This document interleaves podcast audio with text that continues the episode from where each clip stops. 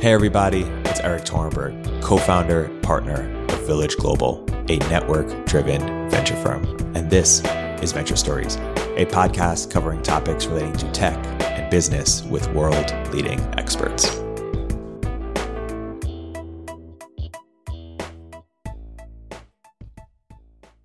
Hey, everybody, welcome to another episode of Village Global's Venture Stories Web3 edition. I'm here today joined by a returning guest, Haseeb Qureshi. Haseeb is a partner at Dragonfly Capital. Haseeb, welcome back to the podcast. Thanks for having me, Erik. So, Haseeb, uh, a lot has happened since since we last spoke, and I want to kind of uh, chronicle a little bit what's happened. So, right now we are in a in a crypto winter. This is not our first time in, in, a, in, in, in a crypto winter. Uh-huh. Uh, why don't you contextualize a little bit? Uh, uh, how do you contextualize this crypto bear market with previous crypto bear markets, and and how should we think about what that means for going forward? Yeah. So I imagine most people are familiar with what happened in crypto from 2017 to 2018. That bear market really was precipitated by the popping of the ICO bubble. So you remember late 2017, ICOs, which was this like decentralized fundraising mechanism, went really crazy. There were a ton of tokens that were valued extremely speculatively. And then there was a moment where people just kind of lost confidence. People felt like the, the top was too frothy. And then slowly everything started unraveling. Every single token dumped. Uh, a bunch of things went to as close to zero as anything in crypto gets. Uh, obviously, nothing in crypto ever actually hits zero, but gets close enough that you can write off your portfolio. And then the whole thing, you know, by uh, Bitcoin went, you know, 20K to, uh, I think, uh, four, three, 3,000 at the bottom. And, uh, you know, Ethereum went from 1200 to, you know, uh, double digits. So it was a, it was a pretty brutal ride. Now, in the same in the same fashion in this cycle, we've seen, uh, you know, compared to where Bitcoin was just you know seven eight months ago, Bitcoin was at you know north of 60k. Now it's uh, just below 30k. Ethereum was at 4,000 something. Now it's at uh, you know it's below 2,000. It's like 1,800 ish. So are we seeing a repeat of the same story? And the answer, as always, is yes and no. So the first is what's similar. What's similar is that okay, there's been you know some shaking of confidence. We saw the collapse of Luna slash UST, which was this big decentralized algorithmic stablecoin that spooked a lot of people last month, and it's caused a lot of hemming and hawing in the industry. Um, so there are there have been massive failures and things that went down to zero, but um, that's actually a minority of what's happening in crypto. Actually, it's a pretty small part. Uh, most of the things that are in the top 20, top 30 in crypto are actually working. They're fine. They're they're totally robust. The fundamentals look okay. The real thing that's happened in crypto is that this drawdown has actually not been endogenous the way that the last drawdown was. This has actually been completely driven by macro. So what you've seen is that historically, from basically if you take crypto from inception up till about you know uh, late 2020, the the correlation between crypto and the Nasdaq was about 0.1, meaning that there was very little correlation. For the most part, crypto did its thing, the Nasdaq did its thing, and never the twain shed meat. The thing that changed in the year 2020 was that was the beginning of the institutional adoption of crypto. And for a long time in crypto, we've been talking about the institutions are coming, the institutions are coming, hoping that someday institutions will be here. Well, they're here now. And now the institutions are here. What that does is it means that you now have common ownership. The same people who own the S&P 500 and own the Nasdaq and own all these tech stocks also own crypto. And when their risk models tell them, "Hey, it's time to cut risk, it's time to go, you know, buy more treasuries," crypto is in the same bucket as all the other risky stuff. And so it ends up moving in lockstep. So this is one of the consequences of common ownership is actually the correlation with other asset classes goes up. But the second thing about it is that uh, because crypto uh, has been crypto has been moving up and down in this risk portfolio, but crypto is tied to macro. And a lot of people are like, why is this happening? Why is crypto tied to macro? Isn't it weird? Shouldn't crypto be uncorrelated from macro? And the answer, I think, pretty resoundingly is no, of course not. Crypto is very fundamentally tied to interest rates for fairly straightforward reasons. So, so first of all, cryptos only existed in a low interest rate environment, right? It was literally Bitcoin was created after the great financial crisis. And ever since then, rates, real rates have been very deeply negative all over the world, but you know, particularly in the US. We're now moving into a world where we the expectations that real rates are going to increase. They, you know, we'll see whether or not they're positive, but at least they're increasing or getting near to zero. In that world, a few things change. So one is that you're less starved for yield right? The, when the risk-free rate goes up, it means that sources of weird yield or you know weirder things you can do to generate yield are no longer quite as necessary. Um, and that's a lot of what DeFi was about. DeFi, a lot of its early product market fit was people being able to generate and attract yield in a world that was starved for yield. But when everyone's a little bit more fat on yield, then the marginal demand for DeFi is going to go down, right? So to the extent that a lot of crypto is about the story of where you can find yield in, in a yield starved environment, um, that becomes less attractive on a relative basis in a world of high interest rates.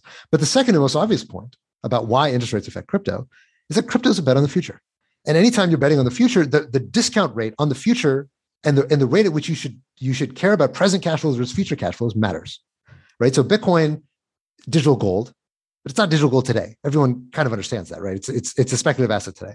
Eventually, it'll be digital gold, and that's the thing that we're all betting on is that eventually become that. But the rate at which it becomes digital gold, the you know, how long that you think that'll take, affects the discount rate that you should be applying to to Bitcoin. And the same thing is true for everything in you know layer ones and Avalanche and Solana and blah blah blah. All these things are bets on the far future, right? We believe that someday these things will get adopted, and they'll be used, and there'll be you know tens, hundreds of millions of users on these things, um, but they're not here today, and that's why interest rates matter and they affect crypto. And so, in some sense, I think there's actually reasons to be sanguine because crypto actually drew down less than some of the other things that were comparable growth stocks, right? If you look at, you know, sort of pre-revenue, far future bets, a lot of them are down 70, 80%, whereas, you know, Ethereum is down, you know, maybe 60% from the high. And that might not sound like a big deal, you know, okay, something else is, you know, what is it? Netflix is down like 80%, Ethereum is down 60%. Is that really that big of a difference? Well, it's a difference of 2x actually, because being down 60% and being down 80% means that you have twice as much left as you might otherwise have.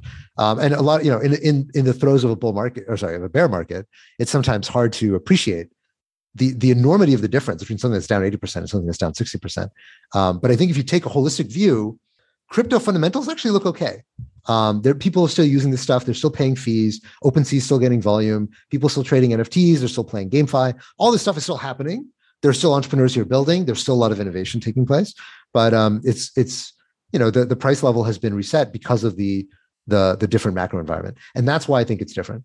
Yeah that's a great great great synopsis. So so a few follow-up questions. One is you're you're still excited about bitcoin's potential to be a risk off you know a, a you know a hedge against inflation. What needs to be true um, for for for that to happen? Uh, a lot of time. the reality is, is uh, you know, Bitcoin gets less volatile every single year right? That it, you just do the math. You just look at the look at the chart. It gets volatile every year. And it's going to get more and more boring as more and more people discover it. And whoever's going to buy it is going to buy it. And whoever's not going to buy it never buys it. The problem with bitcoin the reason why it's so unstable is that there are still people who haven't decided yet whether or not they want bitcoin. But eventually we'll all decide. Eventually bitcoin will be 30 years old it'll be some boring old asset that you know you associate with boomers and your parents and whatever. And we it stopped feeling so fantastical or so unique or so interesting. And that's when the volatility of bitcoin will go down and we'll figure out the role that it plays as a commodity in the broader picture of commodities right? Now the idea of bitcoin as an inflation hedge today is laughable right? It's obviously wrong. Bitcoin is not an inflation hedge. There's, it's not even it's, it's hardly correlated to inflation um, some people say that oh, Bitcoin will go up when there's inflation. Some people Bitcoin will go down when there's inflation. No, there's no there's no connection. Just draw the line out. There's no connection between Bitcoin and inflation. The idea is that maybe someday there will be, uh, to the extent that you know people use gold as a flight to safety asset. But the reality is even gold isn't a great inflation hedge. So this is another kind of somewhat BS narrative that tends to circulate a lot in the crypto economy. The the goal is not to be a hedge. A hedge means that you're anti-correlated, right? It means that when they when that goes up, you go down. The goal for Bitcoin and what it's been historically is uncorrelated. And that is, I think, the role that it's probably going to end up playing in a lot of economies, that it's going to be uncorrelated with a lot of these other assets, not anti-correlated. I mean, we'll see. It's obviously hard to, to draw the line out that far, but the honest answer is that you just wait. Bitcoin will eventually get there.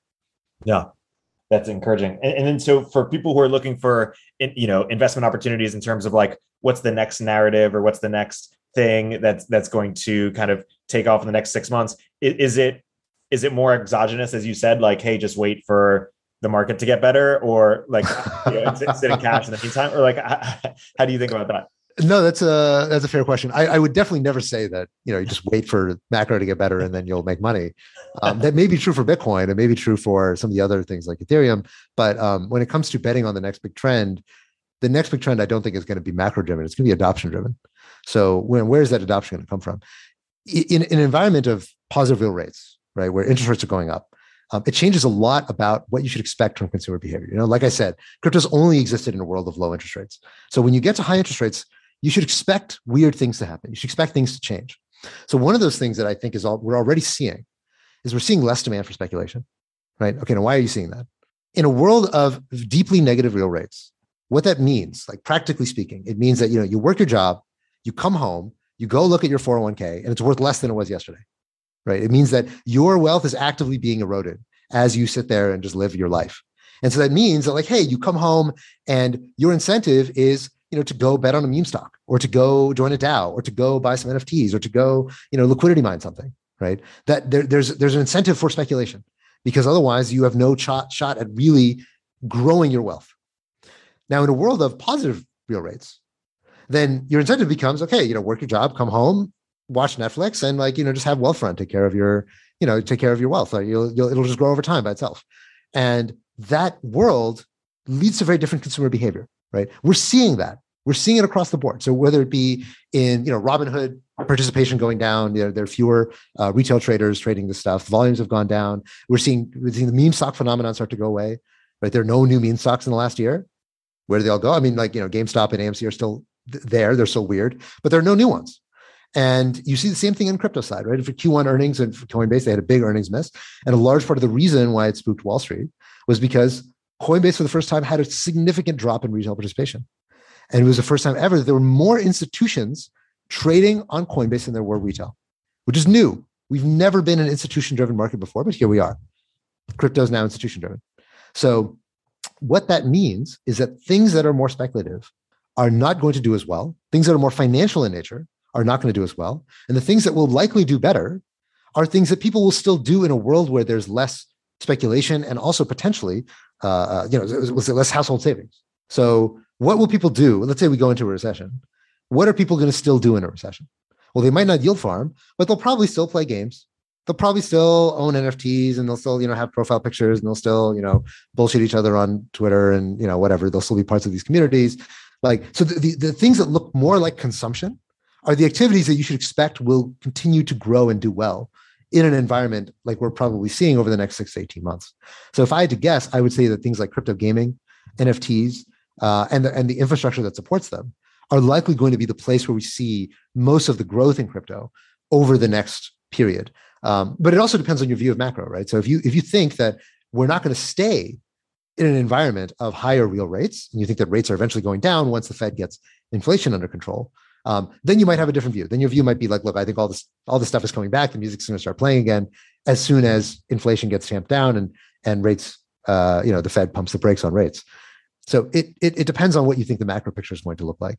But the short answer is that I think things that people use are the things that are going to grow. Yeah. So uh, opportunity for consumer. Exactly. Finally, crypto consumer. Let, let's talk about uh, Ethereum.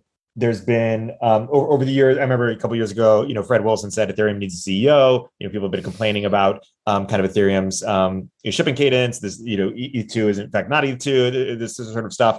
There was someone who uh, you know, wrote something recently about how Ethereum is in a hard place where they're not digital gold and they're not, you know, as as um, effective as as Solana uh, at, at you know going to be able to scale or, or, or, speed, and so they're in this kind of messy middle where they're neither nor.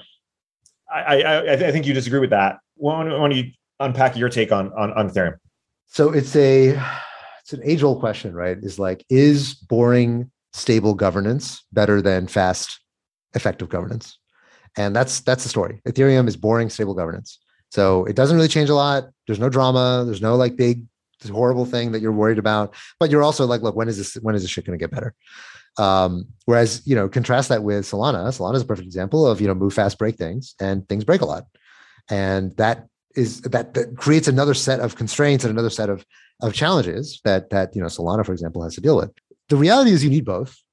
But once something becomes big and really important, it is actually there is a premium on having the governance of that thing be kind of boring and stable. So, you know, there's a lot of complaints about gridlock in the US and Congress.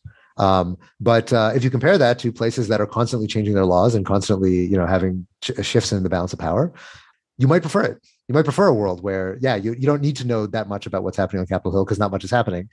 That that that can be that can actually be good uh, because it gives entrepreneurs, it gives builders, it gives people a stable foundation on which to you know rest their assumptions about uh, what they can do and what they can build. So um, I, would say for the most part. Now, I, look, I, I don't mean to say that Ethereum uh, governance is ideal or even close to it, or that uh, it's good. I think there are a lot of things that obviously could be improved about Ethereum governance and Ethereum technology itself. But the reality is, Ethereum. I mean, here's the other thing that people uh, I think don't appreciate enough about Ethereum. So Ethereum is now about seven years old, maybe slightly older than seven years. Uh, Bitcoin is what is it? Uh, 13, 13 years old. So right now, Bitcoin is about twice as old as Ethereum. Um, in another seven years, Bitcoin will be uh, what 20 years old, and Ethereum will be, you know, 14 years old, and the spread will get smaller and smaller. Right? It will stop looking so much like Bitcoin is a really old one and Ethereum is the new one.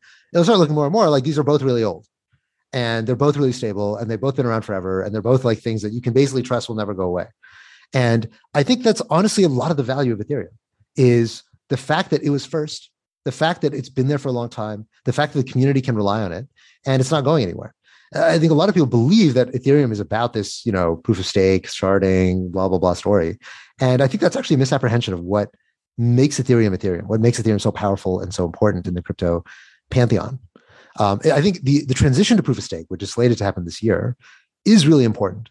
And it is something that I actually have high confidence will happen. But Ethereum moving to a world of higher scalability. So to be clear, when Ethereum launches Ethereum 2.0, it doesn't get any more scalable. The fees don't go down. It doesn't get faster. None of those things happen. All that happens is that the proof of work stuff goes away. So there's no more mining. There's no more energy runoff. There's no more you know negative externalities around uh, carbon consumption. Um, you know, Ethereum goes green basically, which is great, and the monetary policy changes to to uh, uh, to reflect that. But uh, it's it, in a way, it's more about the positive externalities in the world and the narrative shift for Ethereum than it is about any improvement in performance. Uh, but I think that's okay. I think the reality is that we live now in a multi-chain world. There's not just one chain, and it doesn't look like there will be. Um, the best analogy I can give for it is that Ethereum is like Manhattan. It's the most happening place in crypto. Uh, it's really expensive. It's really old. Uh, the governance is kind of just stuck in time. Like you can never build anything new. It's like so it's super painful, but it's also super cool. You know, the biggest DeFi protocols and banks and whatever, they're all there. The same way as the biggest financial institutions are all in New York. Um, you know, if you're if you're a new up and comer, like maybe you're priced out, you can't rent an apartment there, and people you feel like everyone else already got rich and you're too late to the party. Um, but culturally, it's the most important place. It's it's it's it's a place you couldn't do without. But um, if you want to grow a country, you can't just do it in one city. It doesn't work, right? And you can't just say like, look, we're going to we're going to crack open Manhattan and we're going to extend it and we're going to create you know blah blah blah because we need everyone wants to live here. It's like no no no no. You let Manhattan be Manhattan, and but you need other cities to complement it, right? You need a Boston, you need a Jersey City, you need an LA, you need a uh, you know a, a Chicago, and that's what these other L1s are they kind of fill in the gaps of saying, you know what, we're going to make different trade-offs. We're going to be governed differently. We're going to have a different culture. We're going to we're going to um, make ourselves appealing to different kinds of industries or different kinds of applications. And that's what we're seeing, whether it be Solana or Avalanche or Near Protocol. Each of these layer ones has a different identity, a different culture. They target a different kind of application. Um, they have a different set of trade-offs between decentralization, throughput, speed of iteration, et cetera. And I think that is likely to persist. I think we're going to see that be the way that blockchains look for a long time. Eventually, to the consumer, uh, it may end up looking opaque because as a consumer, like you don't necessarily care, for example, you know, what was sourced in the supply chain for your shoes. All you know is that you have cheap shoes. You don't need to know that, like, hey, this thing was made in Boise and this thing was came from China and this thing came from Malaysia. All you know is like, hey, I these shoes are great. And I suspect that's the the experience of most consumers when they interact with crypto. But for people who are really deep in crypto and who are interacting on a day to day basis with some of the applications and some of the um, the games and the other parts of the ecosystem, these things will live on one chain or another, as defined by the the trade offs that make sense for that particular application. So, are you are you suggesting that maybe there won't be, you know, kind of a power law, I you know, one or two, you know, platforms that kind of take most of market share with some fragmentation outside of that, and that that will truly be, you know, really spread out um, in the way that cities are, um, but maybe nations aren't in terms of uh, power or something. Um, what, what's your take on the concentration? Well, well, I'd say the opposite. I'd say actually that cities do obey a power law. Right. If you look at New York, it's by far the largest city in the U.S., and then LA is like maybe half the size of New York, and then Chicago is like two thirds the size of that, and then what's what's after that Houston or something, which is like smaller than that, and and then it really out of the top ten, it really falls off. Right. There's really not a lot of major cities outside the top ten. Same thing as nations, right? Nations have the exact same power law. Where U.S. is like you know twice as big GDP as China, and then it kind of falls off after that. You see this kind of law. It's actually Zipf's law is the description of this kind of this this sort of uh, uh, distribution. It's very very common, and I think you already see. I'm not even I'm not even making a theory. Like this is if you just look at the market caps of crypto, that's what it looks like, right? Like Ethereum is like you know three times the size of a BNB chain, and then there's Solana, which is like a third of that, and then there's you know the third of that is half of that, and it looks a lot like if you just chart the market caps of uh, cryptocurrencies or layer ones next to the market cap, or sorry, next to the population size of cities, you get a very similar distribution.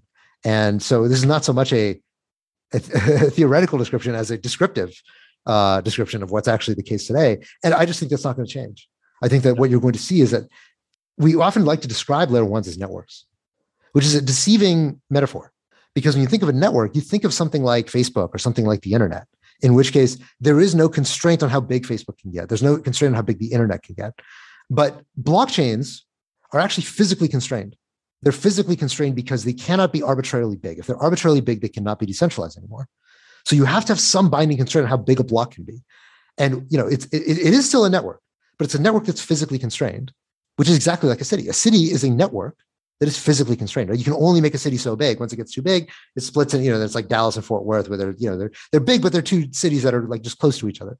And I think the same thing is true in blockchains, and that's why we're going to see similar dynamics emerge as they end up growing and evolving. Yeah, you know, it's it's really interesting.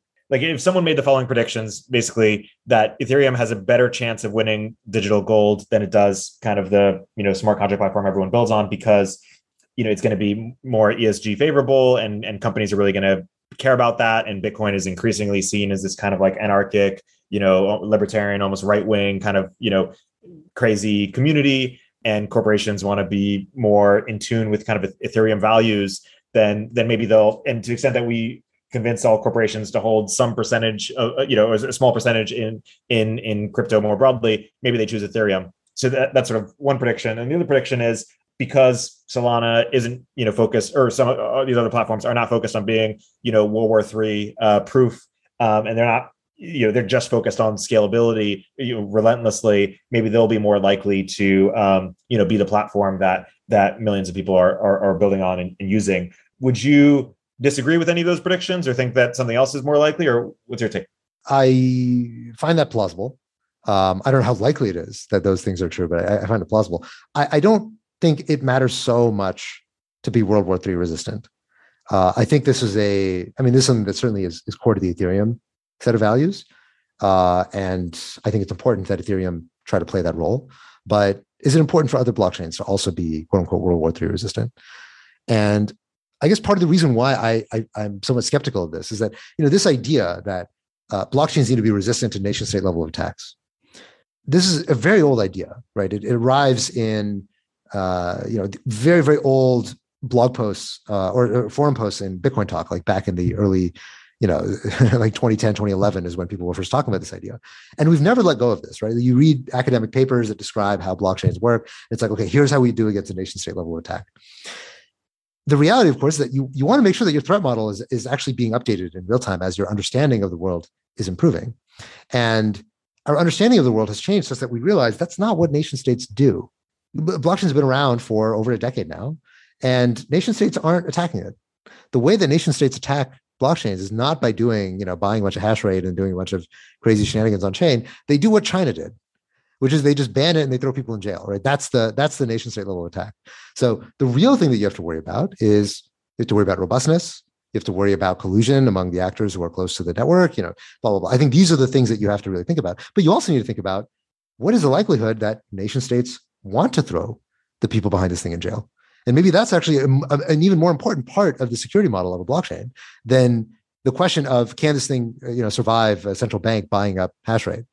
So I, I think not, not, everybody agrees with this uh, mode of analysis, but I think it, uh, what it tells you is that it's something actually to your point. It's very important to adopt the right values because adopting the right values, I think, has a very big impact on how lawmakers, regulators, and nation states are going to perceive you. And in, when it comes to real world security and real world robustness, Ethereum is actually much, much, much safer than a lot of other things in the space, not because of any properties of decentralization or you know true kind of on-chain security, but just because Ethereum has a great brand. Yeah. And having a great brand actually matters a lot with respect to how you're going to be perceived by by governments, by legislators, and by regulators. Totally. You you had this blog post I feel like a couple years ago where you, you said something like, if Bitcoin is supposed to be seen as a threat to governments, why aren't they more scared? Or, or I, mm. I don't want to botch your your argument. What one you unpack your argument and, and, what you think we've learned since, or if you, uh, yes. So the the the original blog post. This is this is like 2018. I think I wrote this blog post. Uh, the blog post. I'm trying to recall it. Basically, the, the core the core premise of the argument is why haven't governments already banned crypto, and specifically Bitcoin? Why haven't governments already banned Bitcoin? It seems like from first principles, you should assume, okay, this is a non-sovereign form of money that anybody can use, anybody can transfer to anybody else. It like it kind of violates every single assumption about how money works that that most regulators, financial regulators, have assumed. Um, it can be used for money laundering, be used by drugs. Be, you know, obviously it's not it's not really used for any of those things, but of course, in, in theory, it can. So why isn't it banned? It seems like exactly the kind of thing that governments would want to ban if you took its claim seriously. So there are a few theories that you could advance of why it hasn't already been banned. A bad theory would be that you can't ban it because Bitcoin is so powerful and so wonderful and blah blah blah. Right? I mean, China's already shown us no, you can you can just ban it. It's fine. So so what's a good theory of why Bitcoin has been banned? So one theory is that nation states are actually less monolithic and sort of you know single-mindedly competent than you might otherwise think. And any sort of any attempt to reify the nation state as a single actor that is keeping its own incentives in mind is just a bad theory. That's one story you could tell. Is that, ah, it's just it's just not you know it's the wrong way to think about it. A second theory you could advance is that the reason why people are not uh, nations are not banning crypto is that Bitcoin is it's too small; it just doesn't matter. That's actually not a bad theory. I think that's a reasonable one because Bitcoin on absolute scale is is not that big, uh, at least not for any particular country, right? So if you're the U.S., you know you you have a, a gigantic economy. Bitcoin, okay, sure, nominally it's you know 500, 600 billion market cap for Bitcoin, but how much of that is actually moving through the US economy? A pretty small portion. Most of it is just sitting around doing nothing. So it's it's like one big stock, right? How much are you worried about one, you know, kind of one Facebook sized company? I mean, maybe Facebook's a bad example, uh, just, just because it's so triggering as a company. But I don't know, one Berkshire Hathaway sized company. How big is that relative to like, oh, we have to regulate this one thing? Maybe it's just not that big. Um, a third theory is that actually maybe Bitcoin is not that scary maybe the idea that Bitcoin is this big bad wolf that all these governments are like letting in like a sleeper cell and they don't understand how they're, you know, devalue they're they're they're risking their own lives by letting this thing in the front door. Maybe that's just wrong. And maybe actually that governments see Bitcoin as pretty harmless. They see it as anodyne. Actually, it doesn't really impair any of their policy goals or any of the things they actually care about with respect to financial regulation. And I suspect that this is actually closest to the real answer because Bitcoin is not private Bitcoin uh, is not particularly stable, right? It's not a great financial uh, store of value in that sense. Uh, Bitcoin is mostly kind of a financial curiosity. Uh, people don't really, I mean, I, think the best theory why people don't want to regulate is it doesn't do anything. It's not scary. Um, it's just a way, it's just a thing people can buy. People can buy gold, people can buy silver, they can buy Bitcoin. There are very few governments in the world that are, you know, humming and hawing about people buying gold or silver. Um, now, there are a few countries that do, you know, India being a good example of it, China being a good example of it. And in fact, these are the countries that have been most inimical to crypto. But most first world countries don't care. You can buy as much gold or as much silver as you want. And I think that's most likely the correct theory for Bitcoin. But what it implies is that that may not be true for Ethereum. It may not be true for smart contracts, may not be true for DeFi, may not be true for these other things. And in fact, I think that, you know, I wrote this in 2018 back before any of this stuff was big, right? You know, DeFi was small, you know, privacy coins were eh, de minimis, you know, all this stuff really wasn't working yet. Uh, and now that it's here, now that we do see many more things that are sort of user and application facing in crypto, um, I think you can you can see it for yourself. The attitude has changed. There's a lot more discomfort with things that are happening in DeFi, things that are happening more broadly in crypto outside of Bitcoin, um, which makes me think that that's probably why it is that governments so far have been largely okay with Bitcoin existing. Yeah. It'll be interesting to see if they get involved in more of a major way, just what that means for the for the space. And, and you gave one example of just brand being really important, very clear values being really important, and uh, everyone's so focused on on the tech, but that isn't always how regulator, regulators are going to evaluate projects. Yeah, it's also very important that Ethereum has managed to get the approval of a lot of the intelligentsia. Now it hasn't done so for everyone, right? The, the, New York Times can't stop writing hit pieces about how proof of work is, you know, scourging the planet or whatever. How NFTs are evil because they cause all these, you know, blah blah blah, whatever, right? Once, and, and I'm sure once Ethereum moves to proof of stake, they will find some other reason to be mad at crypto. And you know, it's like you're absolutely right that there is a kind of right wing element to crypto that's just been just been branded into people's brains, and uh, I don't think they'll let it go, even if Ethereum moves to proof of stake. So I, I, think there's some of this there, but the reality is that there are a lot of people in high places who, who perceive Ethereum and crypto broadly as being really interesting and good and innovative. Yeah. And we've seen the embrace of so many companies that are getting into NFTs, you know, things like, you know, uh, all, all, of the, these Fortune 500 players who've started becoming more ostensibly crypto friendly, you know, Facebook and Instagram adopting NFTs and Twitter having profile pictures and, you know, Square and blah, blah, all so on and so forth. All these folks getting into crypto in a big way shows them they're like, hey, this stuff is normal now. It's not scary and it's okay to endorse it. Totally. That's great, great context. Uh, segueing a little bit, we mentioned um, stable coins. You, you mm-hmm. came on a few years ago with Myles Snider, and we gave a, a, deep dive into the different, you know, models of stable coins, and and it was largely theoretical. There were some, you know, um, examples starting to play out, but now we've seen more examples. Uh, we've seen some some work, some some you know, major league collapse, which you wrote about, um, Terra, uh, you know, re- recently. Where you where do you think we are in the stablecoin ex- ex- experiment? Do you have any inklings as to as to how it might might play out? Yeah, so stablecoins are stablecoins have always been somewhat fraught. You know, Terra collapsed in May, and Terra was you know it was a very large stablecoin, it was about 14 billion in UST that was circulating. Although most of that UST was not actually circulating, circulating, most of it was sitting locked in Anchor. But uh, so the actual float was much smaller, but um, nominally at least it was you know 14 billion that got wiped out, and most of what that's caused is not you know a lot of people get concerned within crypto about this idea of systemic risk it's like, oh, you know, what if there's systemic risk from crypto? What if it, you know, causes a great financial crisis type situation? You know, you get even Janet Yellen speculating about how much contagion effect there might be from crypto. The reality is that okay, Terra completely collapsed, right? Literally, the whole thing went to zero. There was a bank run. The thing, you know, exploded on itself in an extremely dramatic way. Um, was there contagion from UST? The answer is no. Nothing else in crypto. Know, MakerDAO was fine. Compound was fine. You know, Ethereum was fine. Everything else in crypto was fine because things in crypto get to make choices for themselves. Compound decided not to list anything from Terra or UST. You know, almost every, almost nobody else used UST for anything uh, if they weren't in the Terra ecosystem because other people felt like, hey, I don't, I don't know if this thing is trustworthy.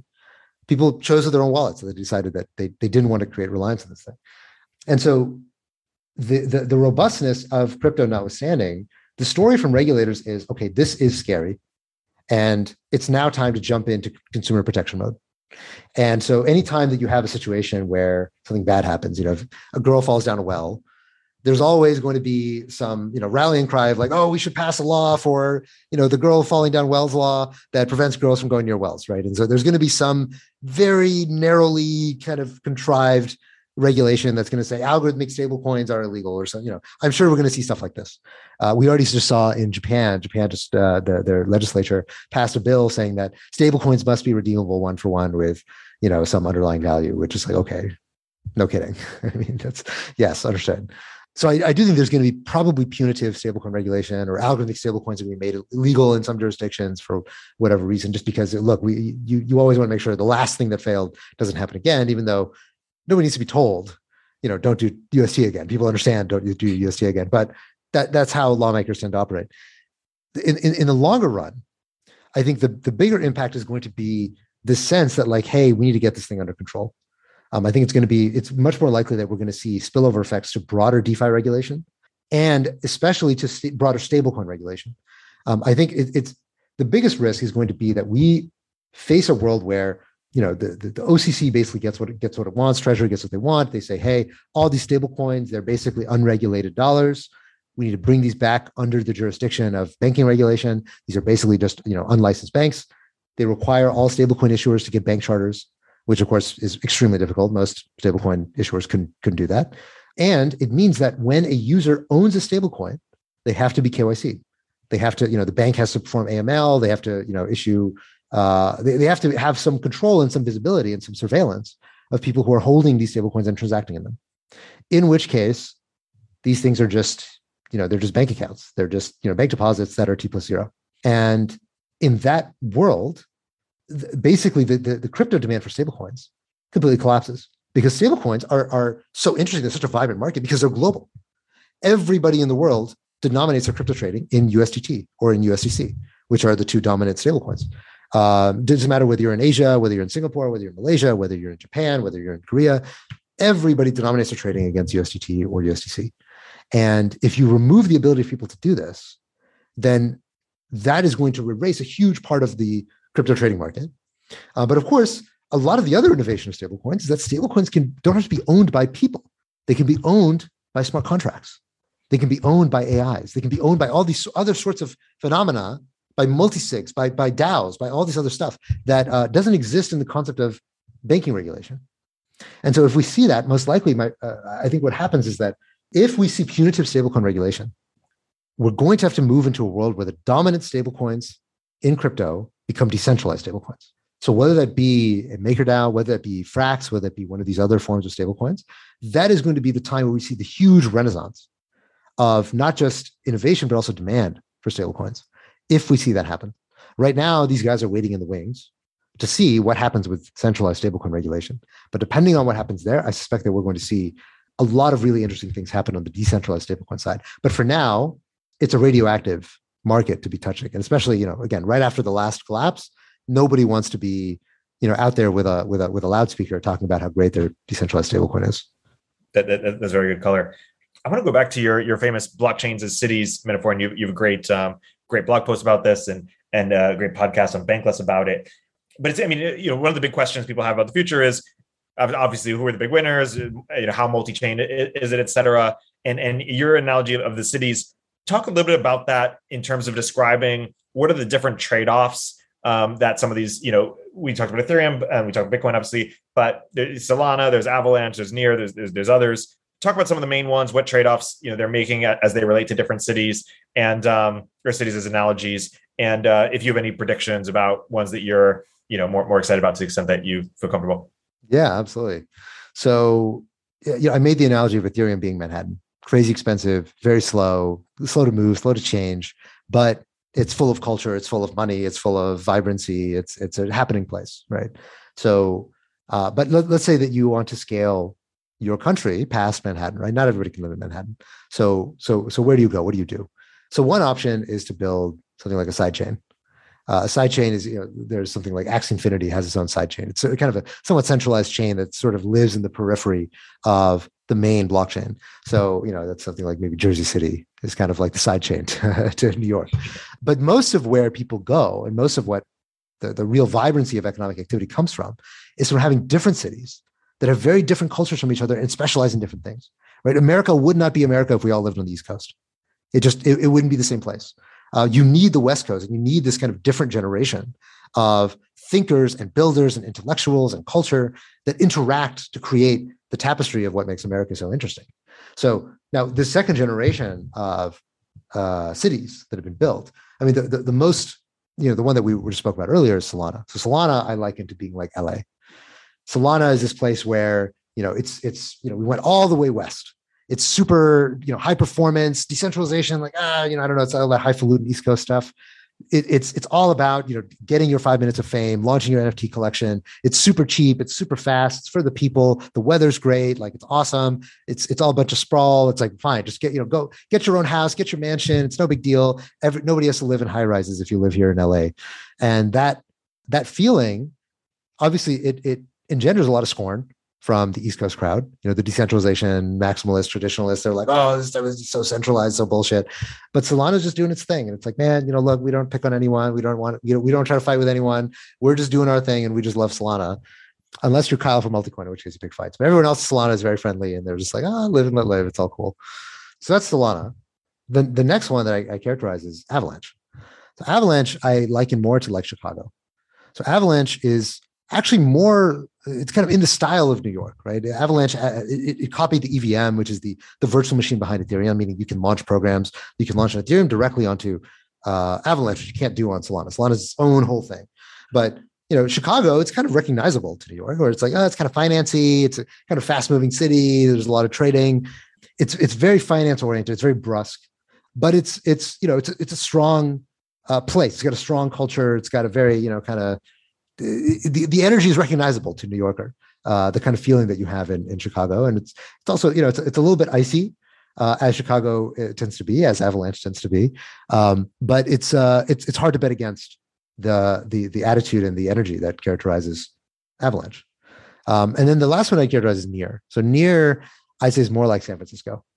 So it's a little idealistic. Like Near is trying to be Ethereum 2.0, but years before Ethereum 2.0 be there. Just, it wants to be sharded. It wants to be super developer friendly. It wants to be hyper scalable. It's it's very much in its first flush. It's you know recently la- launched. It's it doesn't have as much TVL, but it's getting there. There's a lot of growth. There's a lot of excitement. There's really really smart people building on top of it. So it's it's a, it's a longer term story. It's uh, trying to you know flesh out all the things that it sees in the long term future. And there's some really smart people who believe in it, and there's some people who think like ah you know these it's too flowery, too idealistic for me. Not my not my cup of tea. Unless I can, you know, go gamble on something tomorrow. Um, so that so if you if you imagine it this way, all these different cities or these different layer ones, they each attract a different kind of user. They each attract a different kind of entrepreneur. They're built for a different, different type of application. There, there are different things that really thrive individually in these cities. But not only that, if you're an entrepreneur, it's not obvious that you want to go to Manhattan. I mean, Manhattan is a great place, but uh, look, if you want to build, uh, you know, the best, uh, you know, I don't know, the, uh, let's say the best restaurant, you go to New York, you've got crazy competition. Whereas if you go to LA, you go to Chicago, or you go to Houston, actually your restaurant might end up being the best restaurant in the city. And so there's a sense in which there's a natural dispersion of uh, of companies, of startups, of applications across these different blockchains, uh, servicing different kinds of users, but also uh, trying to become dominant in each of their own respective cities do, do you have a take on how um, attached people are going to be to these identities? Meaning, if they're in, let's say, you know, Near in San Francisco, but they realize that you know Solana in LA or whatever, you know, serves them better. Are they easily going to switch to, to that, or are they going to say, you know what, I, am a near, I've been near, I'm near till death? They're like, how do you think about that? It's hard to know. I think right now, the most people who are on other chains are multi-chain, right? And so there, there, it is basically I, I, don't think it's a I'm only on X and I won't touch anything else. Uh, I think maybe there's some Ethereum and Bitcoin maxis for whom that's true, but very few other chains uh, have I observed that kind of behavior. Um, I think it's more that uh, look, I'm open to being wherever, right? Like if you go live in, uh, I don't know, Boise or something, you're like, look, I, I, I'm living in Boise, but like if somebody wants to give me a job in some other state, I'll, if it's good enough, I'll go. And uh, I think that I think that's probably also true for people on most chains that are not Ethereum. Uh, but it's possible that could change. And with enough time and with enough sort of consolidation of culture and community, I might say to look, look, this is my jam. This is my community. This is what people I care about, people I love. Like this is where I built up my street cred. This is where my NFT collection is. This is all the tokens I own, you know, all the yield that I have, all the reputation I've built up on chain. Uh, and I don't want to give that up and start over.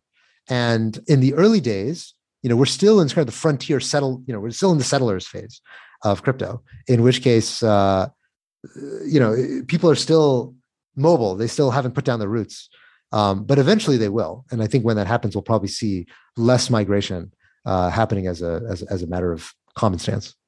Yeah. Well, gearing towards closing here, maybe the last question I'll ask you is the central question we've been asking uh, as an industry for quite some time, which is the, the right mental model of decentralization. You went on the, the Delphi podcast and you're talking with Tom Shaughnessy about it.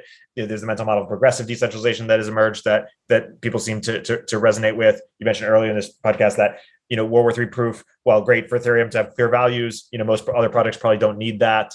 When you're advising projects or like, what's your leaning or hint or even the conception of the right mental models to have or, or about decentralization or, or, the ones to avoid? I mean, in a, in a simple sentence, you need as much decentralization as you need, and you don't need more than that.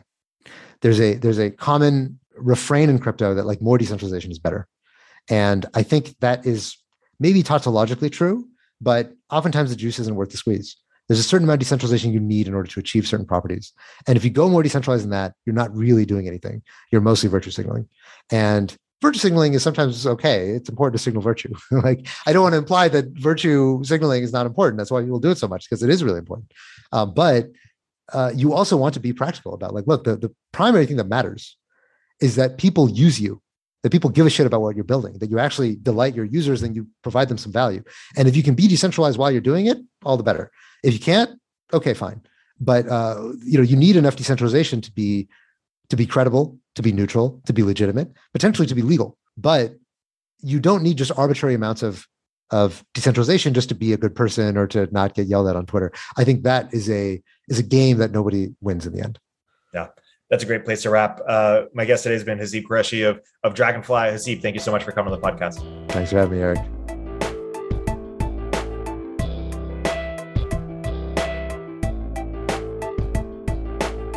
If you're an early stage entrepreneur, we'd love to hear from you.